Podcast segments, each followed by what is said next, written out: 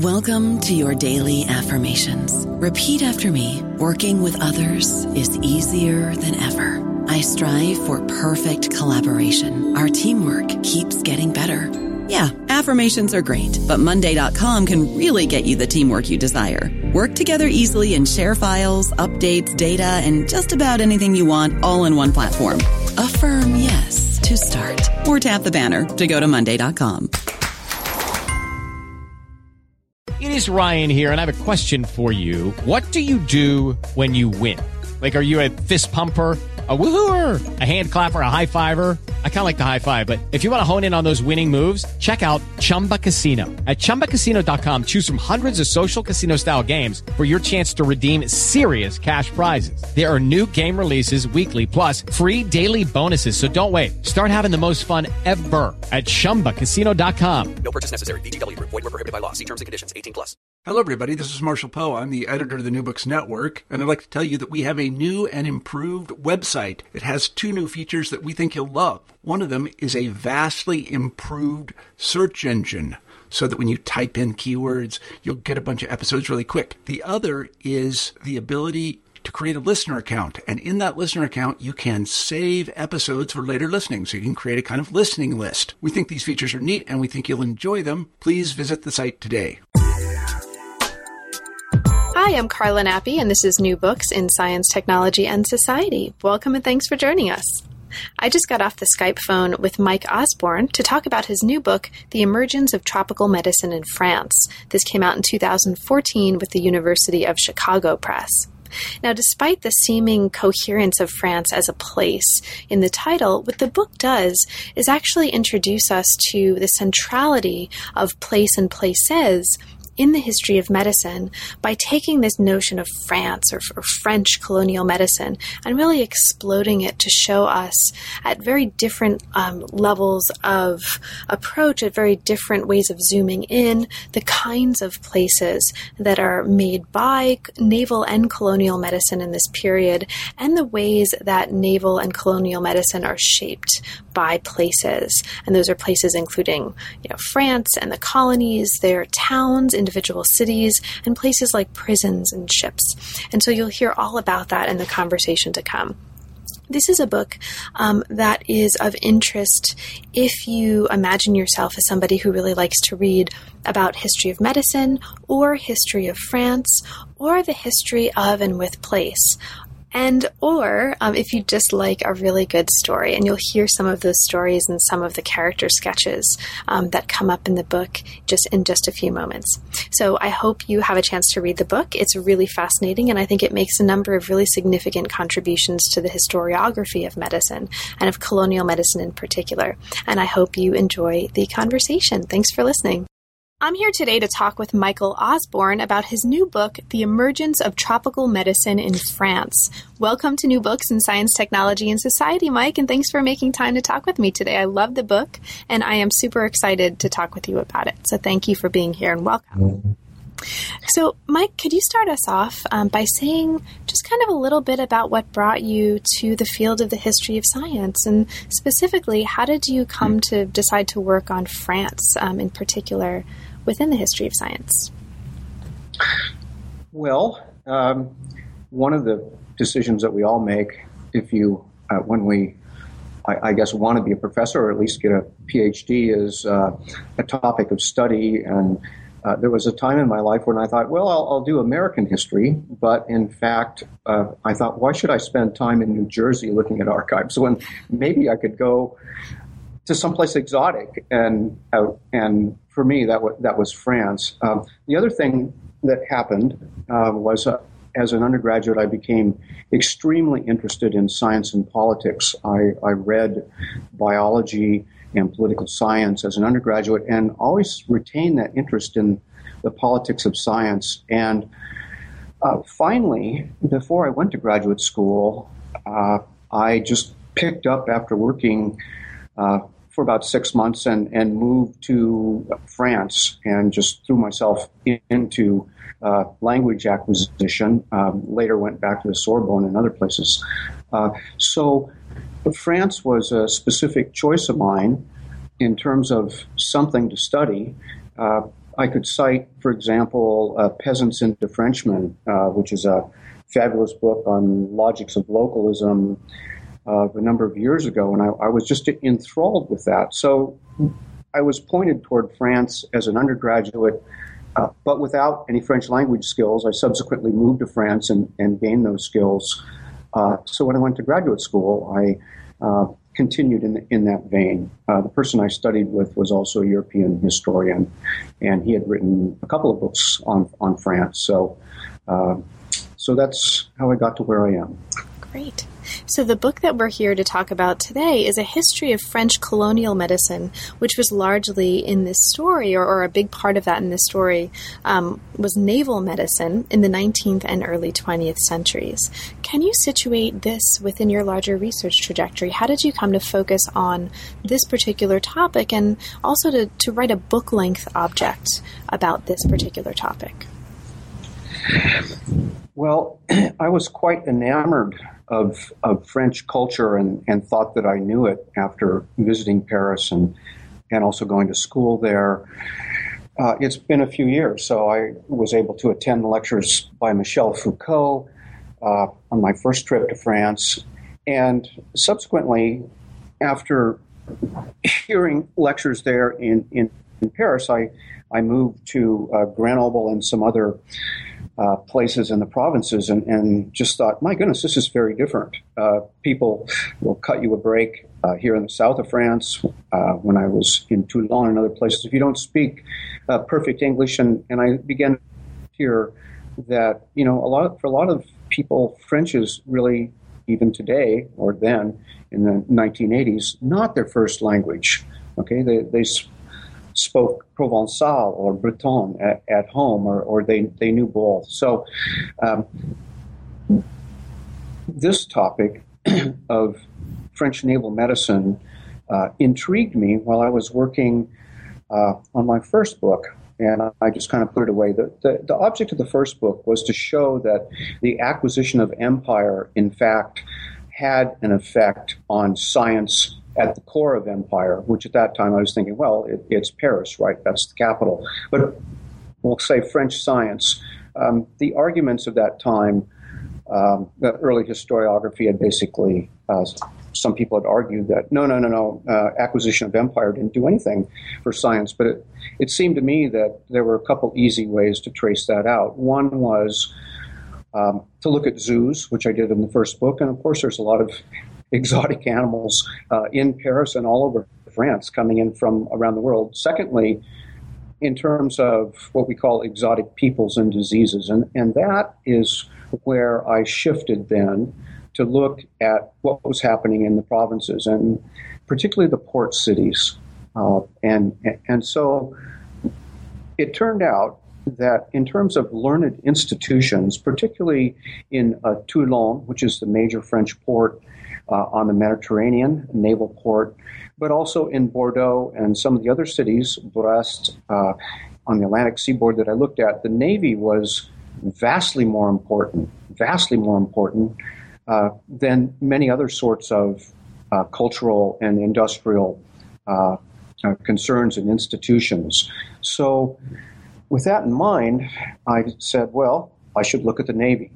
initially, I had thought that I should look at the Army, and I, I played with that for a while. But there's been a lot of things written about the, the French Army and, the, and also French Army physicians, and, and in some ways that's correct because the Army was a very important um, cultural institution for France, particularly after Napoleon, because it's the army that where uh, most of the uh, military battles uh, take place. So uh, it's interesting to see now that the today, if we could just reflect on this topic, that the Army has in fact incorporated naval medicine. And what I tried to do in this book was to show that, look, there were separate trajectories, multiple trajectories, uh, important things happening in the provinces. So, in many ways, it is a tour of the uh, coastal areas of France, particularly the five naval ports. Uh, of Rochefort, Brest, Toulon, Lorient, and Cherbourg. One of the reasons that I, I did this book was that I think the historiography of uh, the history of French medicine is still extremely Paris centered, and there, there are good reasons for that. But I, I was trying to destabilize that narrative um, and also just have uh, a wonderful time visiting these places in the provinces. Thank you so much. So, you've already said a little bit about some of um, at least what I took to be some of the most important broader historiographical contributions that the book is making. So, in addition to focusing on naval medicine, which brings us to a different set of places, um, right, or spaces than we ordinarily might focus on in histories of colonial medicine. And we'll talk a little bit about those places in a moment. Um, focusing on naval medicine also really changes how we understand what the what the history of colonial medicine looks like in this period. So, um, in addition to again the focus on naval medicine, can you talk a little bit about as we now move into the book? What are some of the other ways that the work you're doing here is revising the kind of larger picture that we have of the history of colonial medicine in this period? Well, uh, for example, uh, most French uh, physicians who serve overseas in the 20th century are trained in Marseille, or at least uh, they have what we'd call postgraduate training, um, either in Marseille, most often in Marseille, but also uh, in Toulon. So, in on the Mediterranean seaboard, one of the things uh, that tropical medicine, I think, which which generally tropical medicine is a marker that comes about, you could say, in that in that decade before World War One, and it's based on parasitology, medical parasitology. Uh, we have the discovery, uh, of course, of the um, parasitic uh, nature of diseases like like malaria. Um, and I think one of the things that, that I tried to uh, do in the book and I, and I hope it's successful, is to um, tell a counter narrative. That is, the standard narrative is that we've got the uh, Pasteur Institute, and we've got Pasteur, and we've got these uh, diseases that he's able uh, to work out. I mean, anthrax, for example, but several other sorts of, of diseases that um, he works with and uh, the production of, of, vaccines, but to take a look at the people that actually served overseas, sometimes for for many years, or in one instance in my book, a person who, who took 19 voyages and colonial postings over a career, um, to look at the training of those people, um, and they were turns out that they were not quite as as modern as one would think. It, when you think of uh, Pasteur and his science, it it, it is uh, very new. But these people, um, around 1900 or so, these people are trying to engage with that new way of looking at diseases and peoples, uh, and yet stay firm uh, or steadfast to certain traditions of which things like medical geography, for example, were extremely important for uh, naval and beyond that military physicians. In other words, localization of diseases. It's not um, unlike uh, what we're seeing now with this uh, unfortunate Ebola outbreak. That is to say, that we need to look at uh, contacts of people, we need to look at the local context, uh, suppression of diseases in a place like uh, Saint Louis in Senegal, where one of the uh, major uh, yellow fever uh, outbreaks that we've seen on the face of the globe happened in the 1860s, is not as easy uh, in terms of suppressing a disease or as you might find, say, in, in France proper, particularly in Paris. So that the medical police element is less disciplined. Um, this stands in contrast, I think, to what you find on ships, where in many ways the the medical policing, the hygiene, and the sanitation is very disciplined. Uh, and I think there's a difference in status of patients. There's a lot of elements there. But uh, naval medicine had another sort of worry, or I should say, another uh, vector that, that distinguishes it, I think, from civilian medicine. Um, and uh, one of the things that the naval physicians are very worried about is being incorporated into the Army. And in fact, that has now happened. Uh, the, you won't find any of these institutions that, that I wrote about training naval physicians that are still on the coast.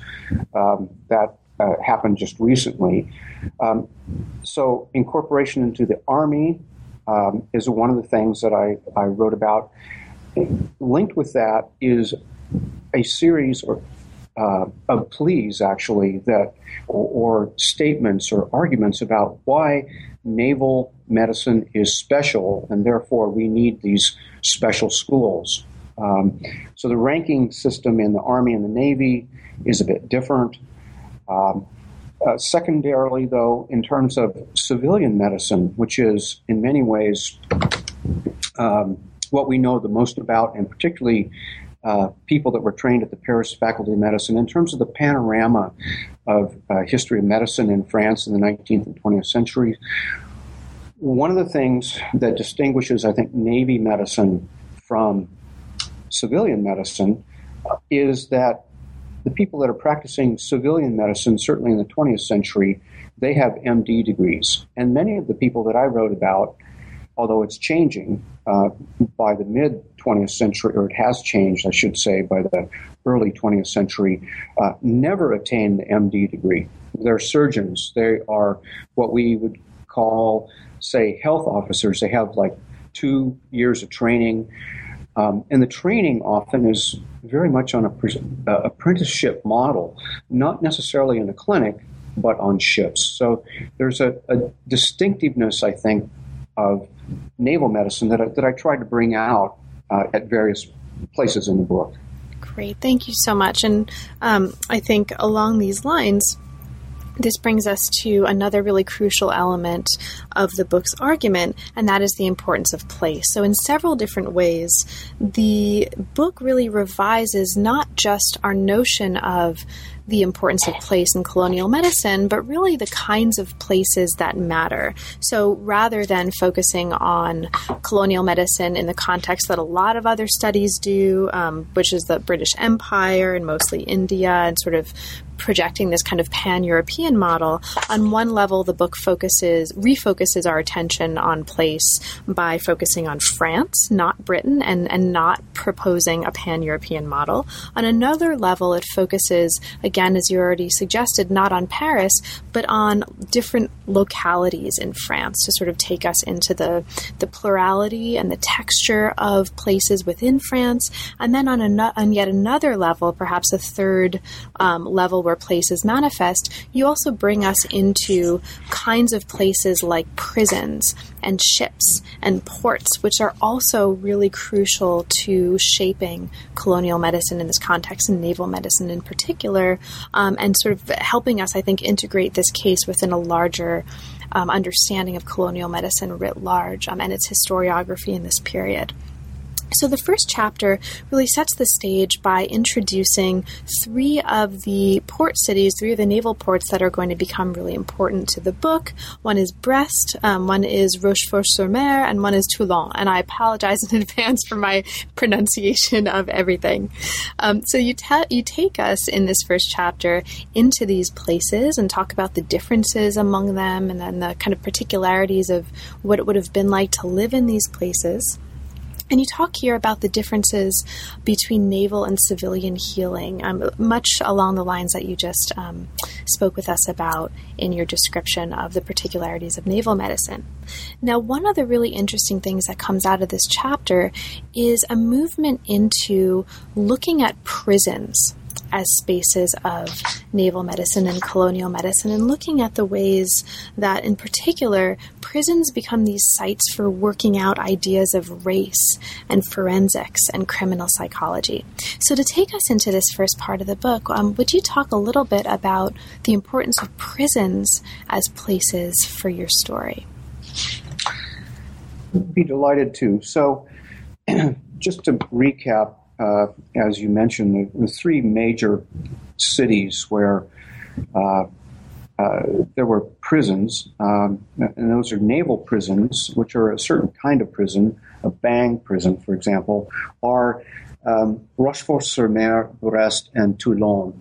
Uh, Toulon's bagne system uh, lasted long, longer than the other two, uh, and it was also the biggest one. So, for example, in the 1870s uh, after the Paris Commune, which was uh, um, a uh, the Paris Commune was uh, were a group of uh, socialists and, and others that were suppressed. Many were murdered, but also some uh, in 1870, 71 or so, uh, right when uh, the Second Empire falls and France changes governments to the Third Republic.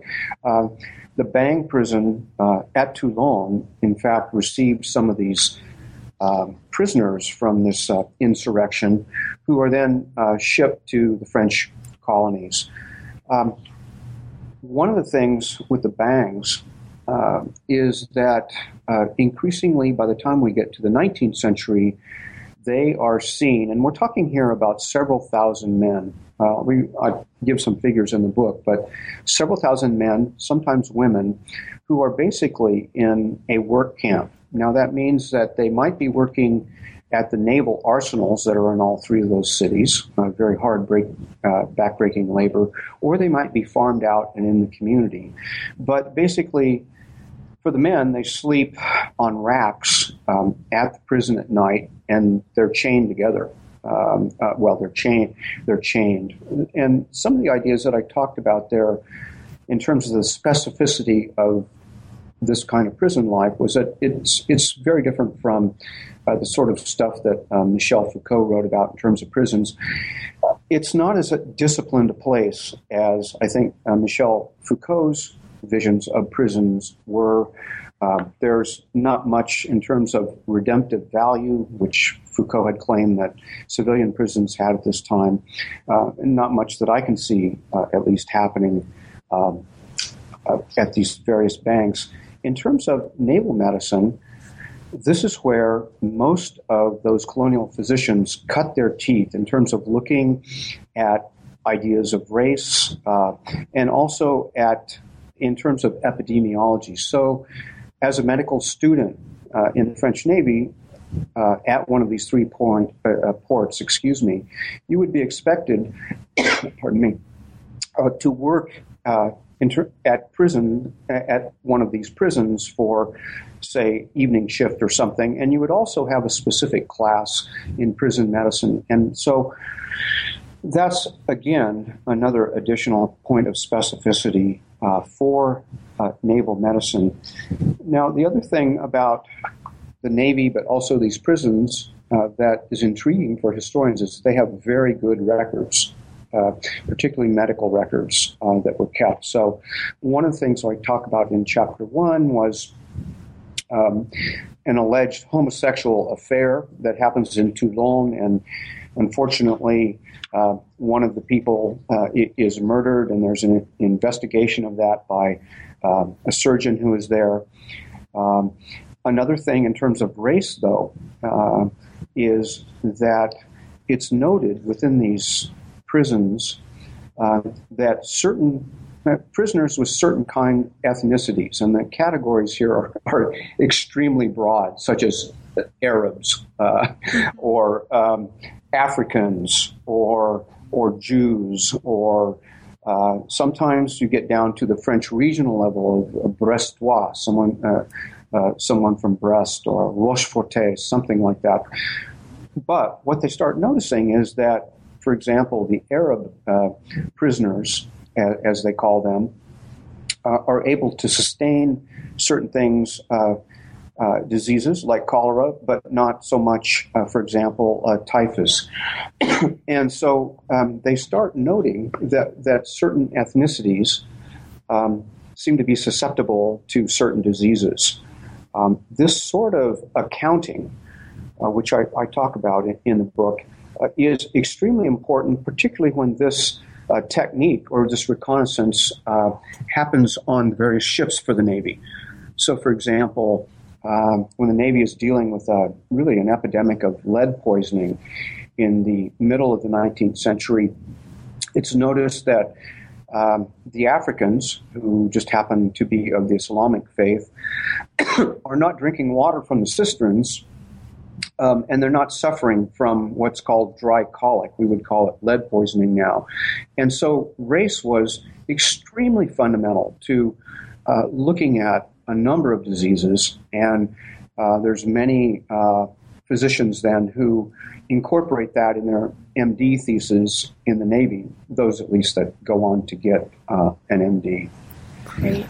Race, race, actually continues to be important um, throughout the story. And as we get into chapter two and three, chapter two specifically takes us into uh, a, really detailed study of this case of lead poisoning, which is related to um, a disease called dry colic. Um, in, in using this case study to look more broadly, and I mention this for listeners um, who are particularly interested in ideas of the laboratory, more broadly at the idea of the ship as a space. And the ship is a laboratory space that's used to work out ideas of place, ideas of, um, in the case of this lead poisoning slash dry colic industrial health and technological modernity. So there's a really interesting chapter on the ship as a place in these contexts, um, and that's chapter two.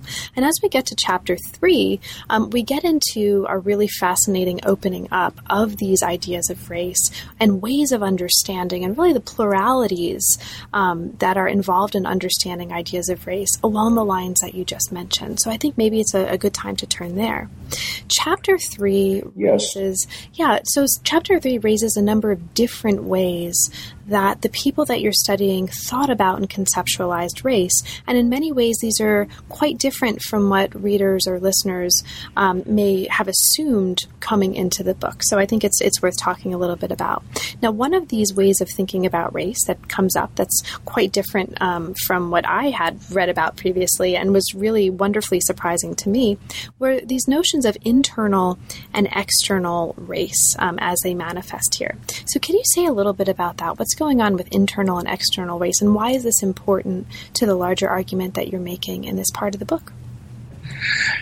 I wanted to uh, show how um, ideas of race, or possibly we could say ethnicity, it's, they're hard terms to, to nail down, but um, ideas of race we'll just say uh, sometimes linked with geography, sometimes linked with diet, sometimes linked with stature, often linked with the uh, craniometric studies, um, but how ideas of the what I call the races of France um, factor into uh, naval staffing decisions.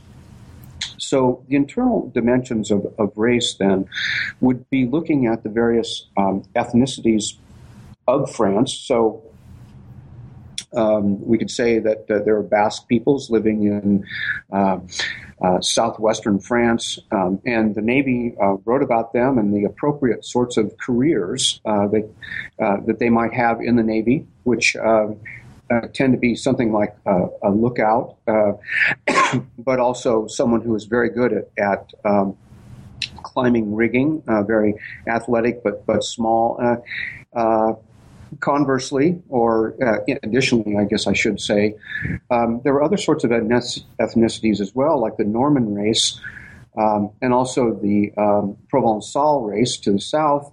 Um, and the, Navy, in their staffing decisions, their manuals of hygiene, in fact, the official one, the, the main one that I write about, they basically say, well, these ethnicities um, have uh, certain kinds of necessities of diet. Um, they have certain habits of cleanliness. They have certain proclivities. We should say human uh, a diversity of human skills. The Navy needs all of them, but uh, uh, Norman people, for example, they could be trusted with, say, uh, uh, long voyages, particularly to the North Seas. Um, they can handle that sort of thing, but they tend to uh, drink a lot, so you shouldn't uh, you should not, for example, uh, uh, charge them with something like navigation or steering the ship. Uh, secondarily, though, for if we could just contrast that for a moment with the Provençal, uh, as they say, race, uh, but again, the people that um, came into the Navy from, we'll say, the Marseille or, or, Toulon area down in the Mediterranean, that they're regarded as being quite sober. Uh, but they have a bad temper. So they have um, certain sorts of, of voyages uh, that they seem to be, at least the naval physicians think they're appropriate for, and also certain tasks. So that was, uh, in a nutshell, I think, what I was looking at in terms of internal racism as the races of France, staffing decisions, and they're made on what we would say uh, the staffing decisions, as far as I can tell, some of them were made uh, on this um, this sort of categorization of, of ethnicities.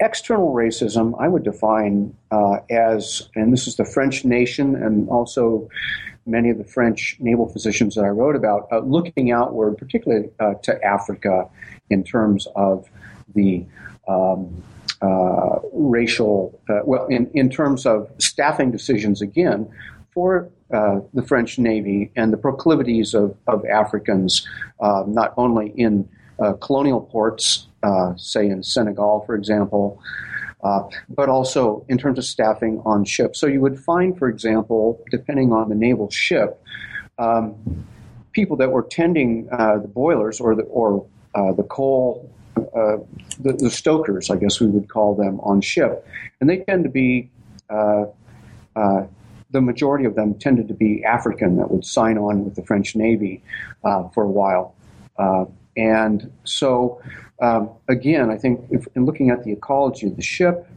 there is.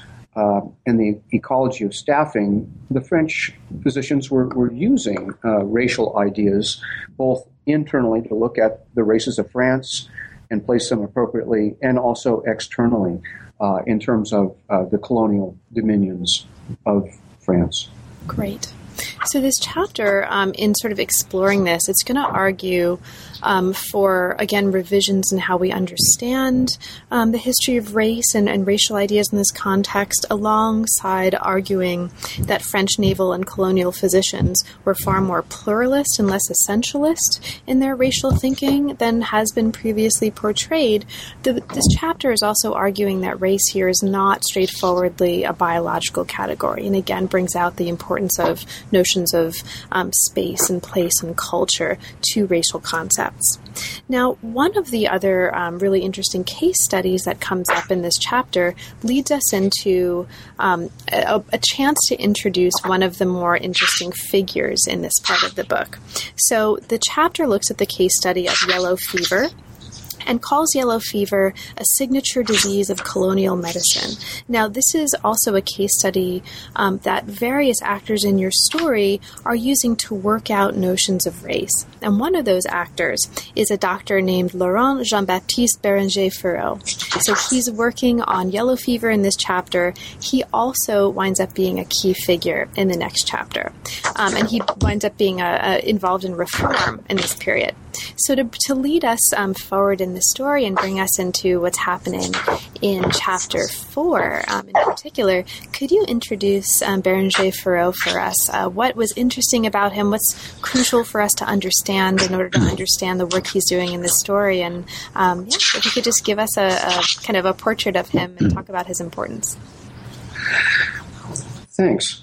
Well, uh, one of the things uh, that I used yellow fever for throughout the book was, uh, as I said, a signature disease of colonialism is that, of course, with yellow fever, there is, uh, as far as we can tell, we moderns, um, a differential mortality and morbidity uh, sort of a vector there between, for example, Africans, particularly if they've been, or Caribbean peoples who have been uh, exposed to yellow fever, and people from, from Northern Europe.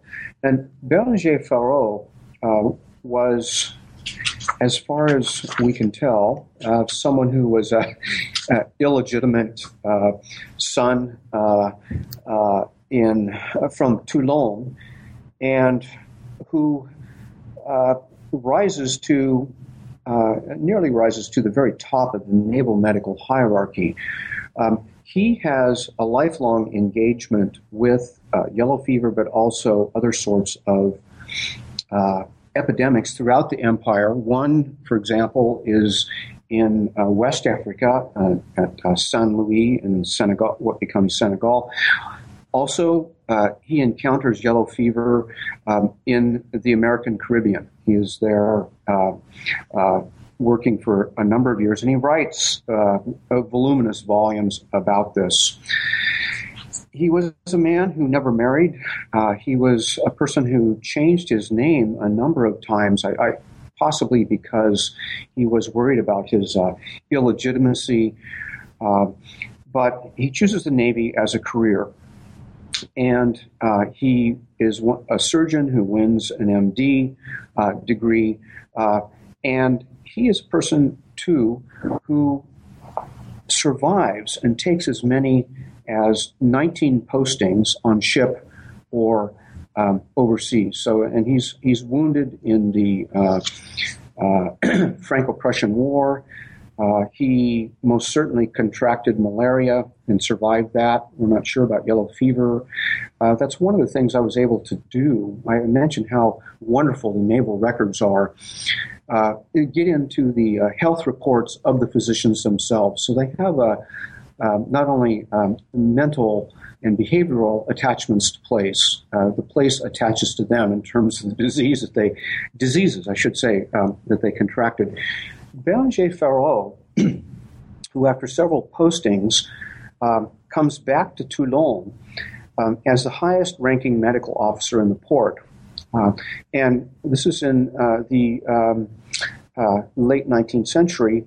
And logically, he should be uh, the person who is chair of what we'll call the Port Medical Council, which runs all the medicine, uh, all, all, the naval medicine, I should say, which is uh, 90% of it, uh, in the port of Toulon.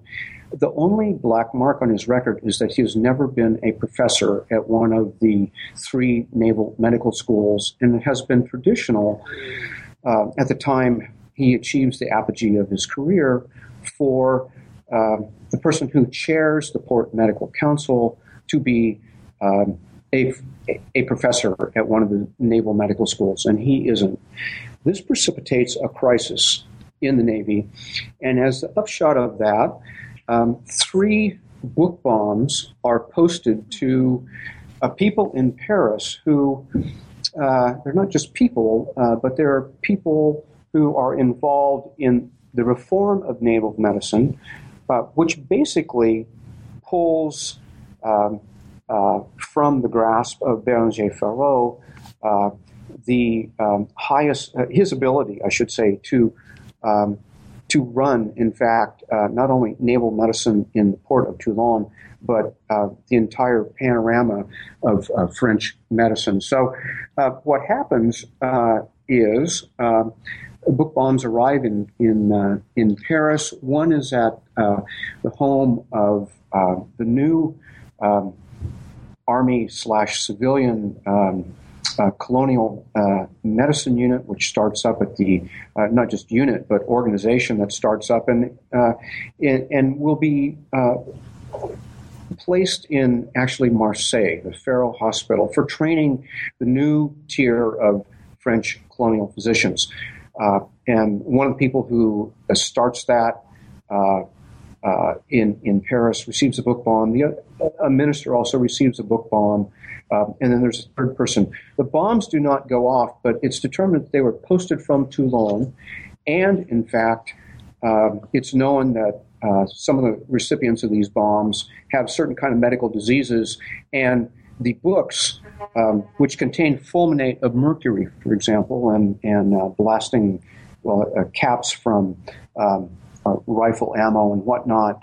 Um, the book bombs don't go off, but the books uh, that enclose them uh, were specifically targeted at these three people. So the implication, according to the police, was that whoever did this knew these people in very intimate detail. So, for example, one of the people had served as a representative in the French government from Algeria, which was known as a place of syphilis, and he gets uh, a book on venereal disease. Another person who was known to have, uh, of these three who received the bombs, was known to have intestinal complaints, um, and uh, he receives a book uh, about intestinal complaints. So the French national police and the Navy itself subsequently um, goes down uh, to Toulon, where the books were posted from, and they interview Bérenger Féraud. Now, Bérenger Féraud had been involved for a number of years in championing um, those who sailed on ship over the privileged professors who taught in the naval uh, port schools. Um, this was not as it is uh, today, where you rotate through being a professor in one of the naval or army medical schools and then you go out into the field.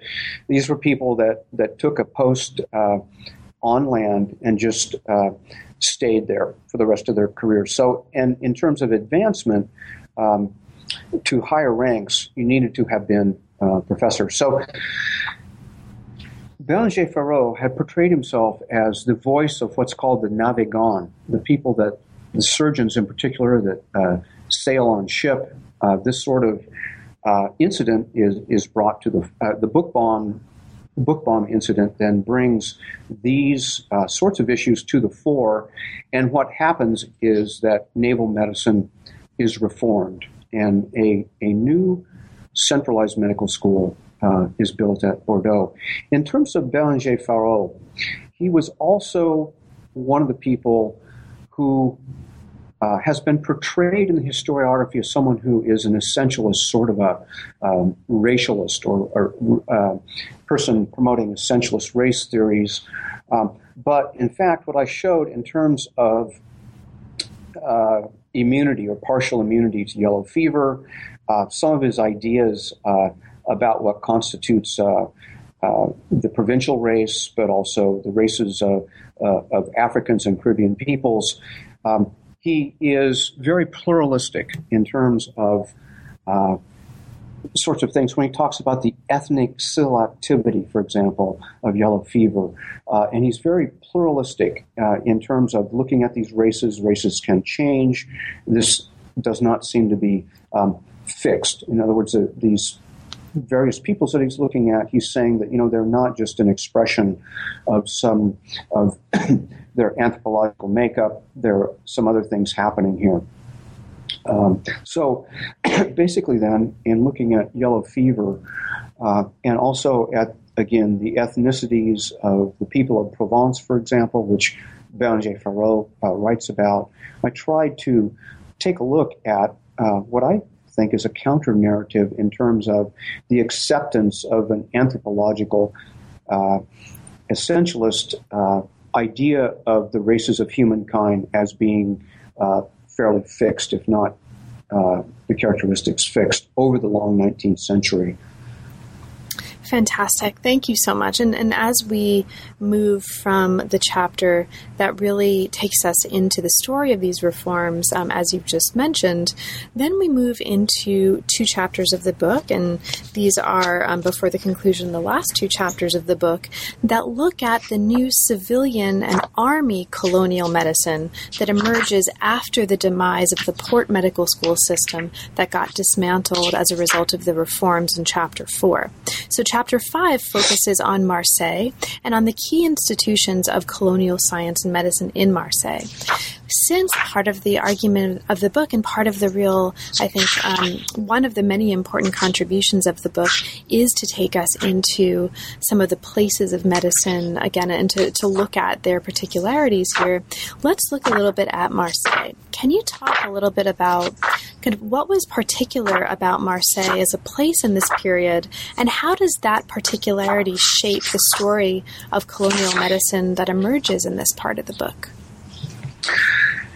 Well, in 1905, after these uh, series of reforms, the Army opens um, the Pharo, that's P H A R O, but uh, basically a, a, postgraduate medical school for physicians bound to the colonies.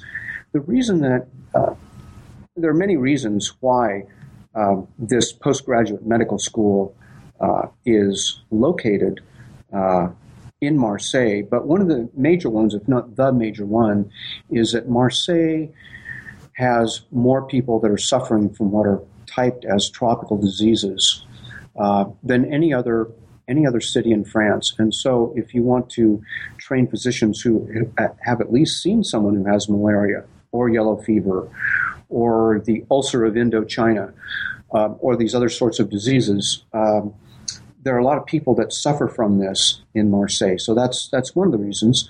Uh, secondly, there was a, a panorama of colonial institutions in Marseille. So if you were going to, for example, cite uh, a new school for training uh, colonial medicine uh, physicians, excuse me, in Marseille, Marseille had many backup institutions. So, for example, uh, one of the things that has is a huge colonial museum, a commercial museum, and in particular, they have a chamber of commerce that has dealt since the 17th century with the Levant, so the um, eastern uh, Mediterranean and, and, Eurasia and beyond.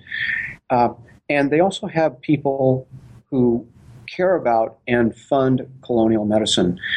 The people would include people, uh, sorry, uh, owners of uh, shipping uh, companies, so they're um, not unlike what we saw uh, for colonial medicine in the United Kingdom, particularly at Liverpool. The shipping interests care about colonial diseases. Uh, things like yellow fever, one of the reasons it's a signature disease is that it dis- disrupts commerce. As Mariola Espinosa uh, wrote about in her very fine book on yellow fever in Cuba, I mean, it's fundamental to health reform um, in, in many ways.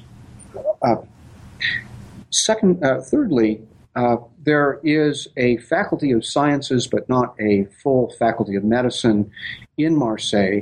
And the people, uh, I should say, the scientists in Marseille are very, very interested to have a full faculty of medicine.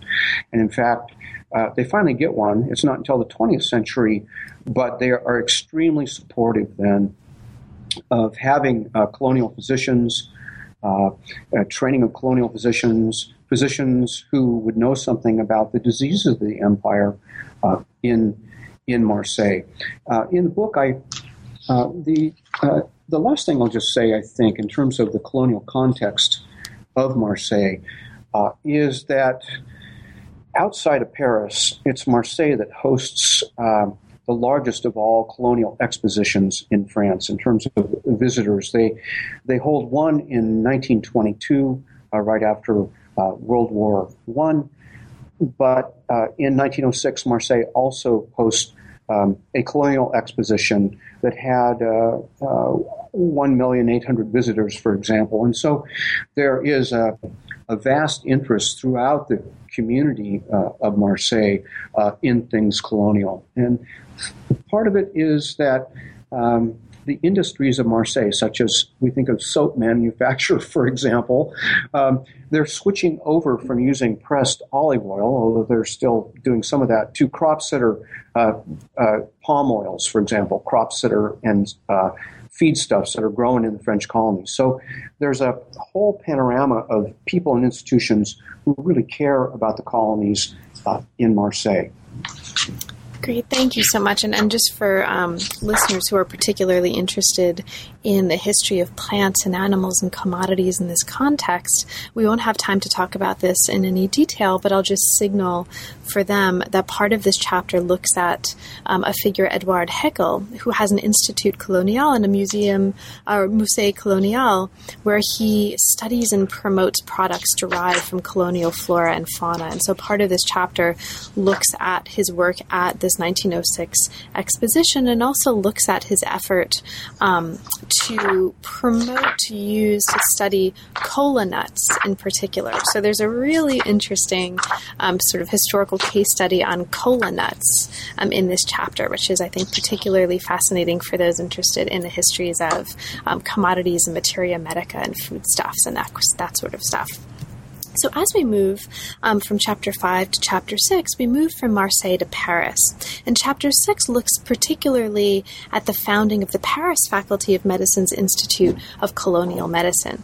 So, here, this is not just a shift for us to Paris, it's also in many ways a shift in the kind of style of and, and the scope of um, colonial medicine and a move to a new kind of universal tropical medicine. This is an important um, point in the story to maybe mirror our um, discussion of the previous chapter, since we're moving from one place to another, and, and that move is really important, what do we need to understand about Paris as a place in this period in order to understand some of the some of the important ways that it differed and differed specifically in terms of what you're arguing here from the kinds of places that we've discussed discussed. So, um, put briefly. Um, what's special about Paris, and what do we need to know about Paris as a place to understand um, how it's functioning in the argument that you're making in this part of the book?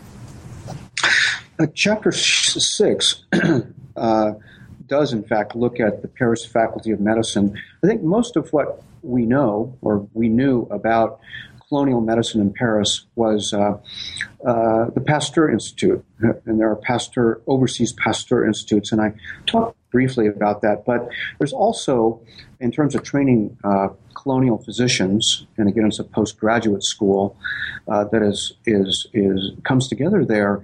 Um, at the end of the 19th and early 20th century, um, is at the Paris Faculty of Medicine. What I think what we need to know about the place of Paris um, is that it is one of the most populous cities in Europe, even at the end of the 19th century.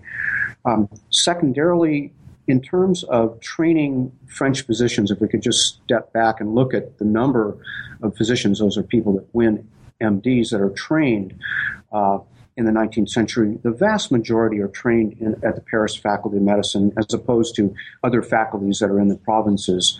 Uh, so, in terms of colonial medicine, what I tried to do was talk about um, or, or, show how um, a medical parasitologist by the name of Raphael Blanchard, who becomes a professor of um, parasitology at Paris uh, Faculty of Medicine, uses the colonies to further his own career. So that's that's the trajectory.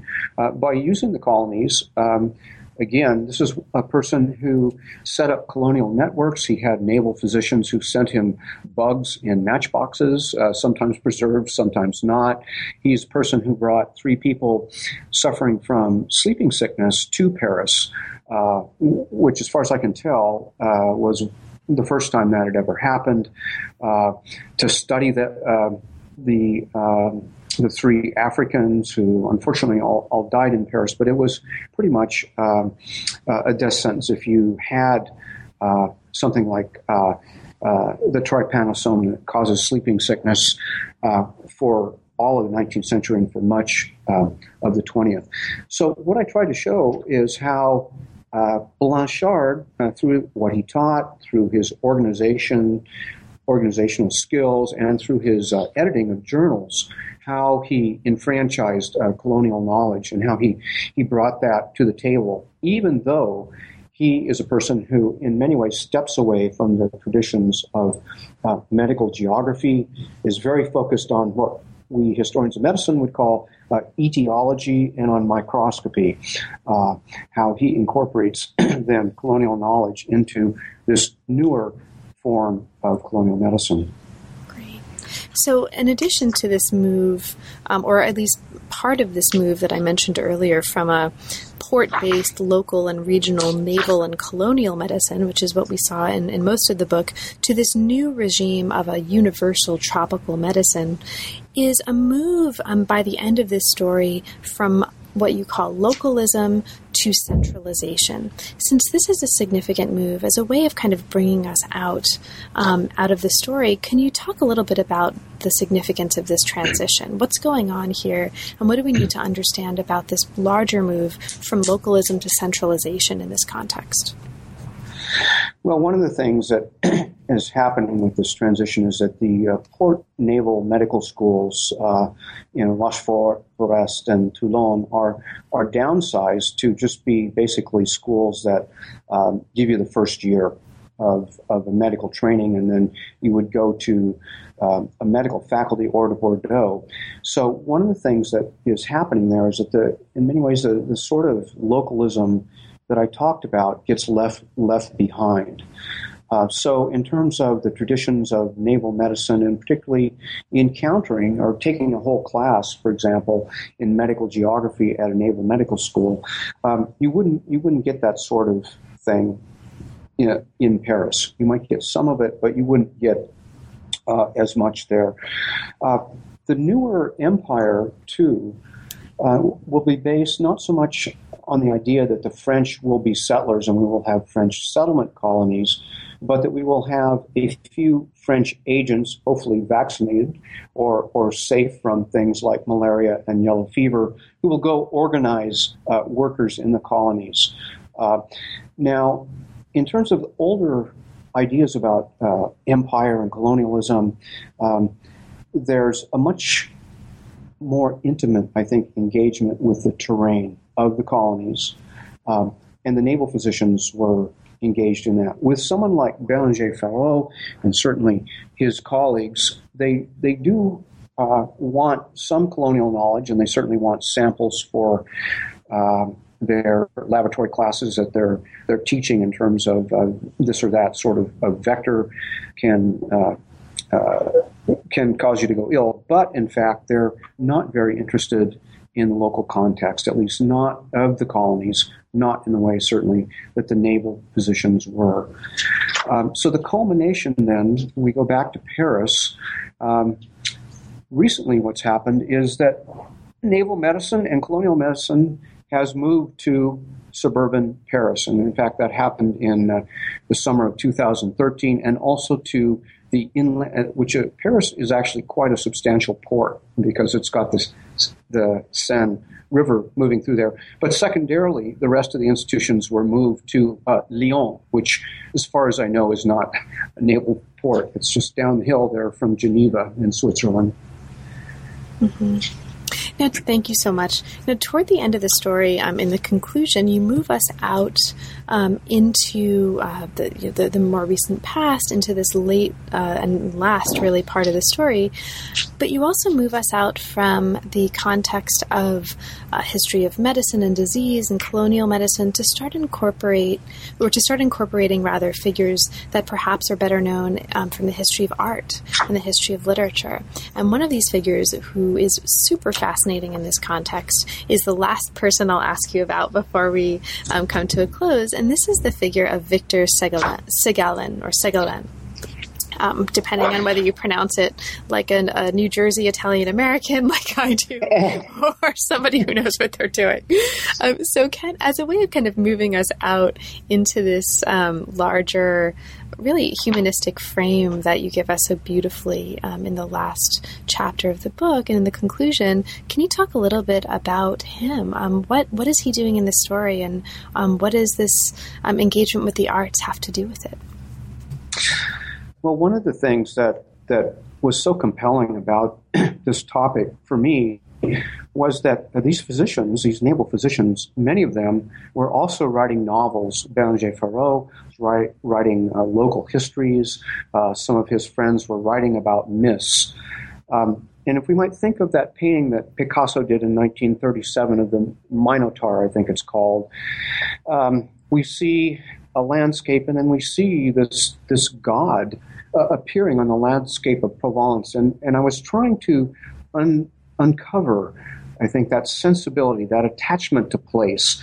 And literature, uh, music, uh, language, uh, Provençal, for example, Occitan, these are, these are ways of attachments to place. And in terms of Segalen, he is engaged in um, a critique of exoticism. He uh, travels uh, after Gauguin's death, the painter. He he actually buys and incorporates some of uh, Gauguin's uh, paintings uh, and and some other things. I think his his walking stick and Segalen. And you're you're correct in not knowing how to pronounce this because Segalen changes changes his name uh, to uh, look more like he's uh, Breton uh, than than French by by removing an accent and sometimes putting it in. But uh, basically, he is really the model, I think, for the newer engagement with the colonies, which is very questioning. In other words, is this a good thing? Is empire a good thing? Um, worries about the French, uh, in fact, homogenizing the world, uh, which I didn't expect to find this uh, critique really of um, imperialism and colonialism from within the Navy. Uh, was a very interesting guy. I, I portray him as um, uh, a hybrid figure uh, in this transition. Uh, who subsequently becomes the namesake for the University of Bordeaux uh, 3, which is the medical school in Bordeaux. Great. Well, Mike, thank you so much for making time to talk with me about this super fascinating book. Um, we've talked about a lot of moments from it, but of course, there's a ton of material in the book that we didn't have a chance to talk about. Is there anything in particular um, that we didn't have a chance to talk about, but that you'd like to mention for listeners? Well, I hope my book will give uh, listeners uh, and those who, who read it uh, a sense of the, the places, I won't say place, but places of France, of uh, and, and, maybe an affection uh, uh, for those places, but also I think um, help, at least the book helped me to reconceptualize how, how I think about place, and that it's not just something's passive or, or, or space laden, but how it actually figures into things like um, diagnosis, ideas of disease etiology, uh, actions, and how place can be enabling as well as uh, limiting. So I think if there's a take home message from the book, um, it's that one about how uh, we understand place and how really this is a plea to have place enfranchised uh, in history of science and medicine uh, in a way that perhaps it hasn't been done before.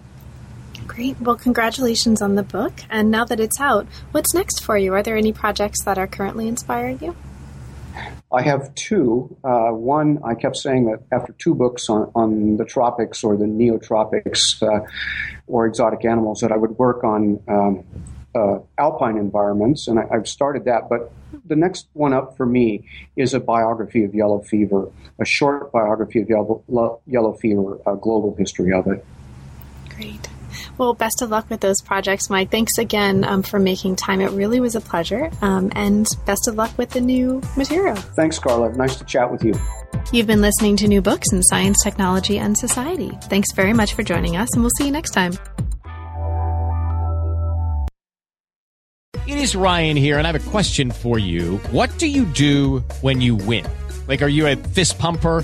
A woohooer, a hand clapper, a high fiver. I kind of like the high five, but if you want to hone in on those winning moves, check out Chumba Casino. At ChumbaCasino.com, choose from hundreds of social casino style games for your chance to redeem serious cash prizes. There are new game releases weekly, plus free daily bonuses. So don't wait. Start having the most fun ever at ChumbaCasino.com. No purchase necessary. VGW. Void were prohibited by law. See terms and conditions. 18 plus.